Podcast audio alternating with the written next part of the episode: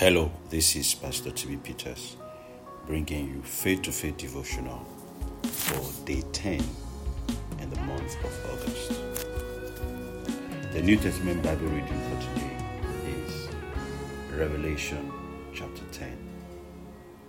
The scripture for meditation, specific scripture for today, is Revelation ten verse eleven, King James Version. And he said unto me, Thou must prophesy again before many peoples and nations and tongues and kings. The topic says, prophesy again. John the beloved apostle saw a mighty angel who eventually gave him a little book to eat. After that, he was instructed to prophesy again.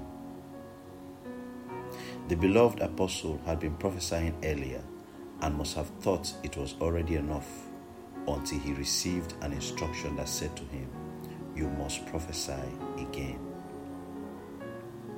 The Spirit of God is instructing you to prophesy again. Prophecy is an inspired utterance in a known language. Some of these prophecies came to you in your private moments, while some others were spoken over you in public meetings.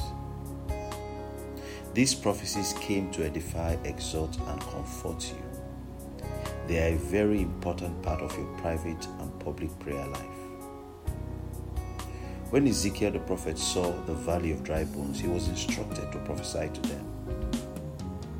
Ezekiel would have stopped halfway if he had not prophesied, if he had not prophesied as he was commanded. Maybe Ezekiel was already impressed that the bones were shaking and making noise. But God had a bigger plan than that. You have prophesied months or weeks ago. Prophesy again and keep speaking for those inspired words until God's ultimate plan unfolds. Hallelujah. Let's take today's confession together. Say this after me. Thank you, Lord, for all the prophecies concerning me this year. Words of yesteryears and time past have all come together to attend to me. It is a convergence of prophecies and their accompanying manifestations.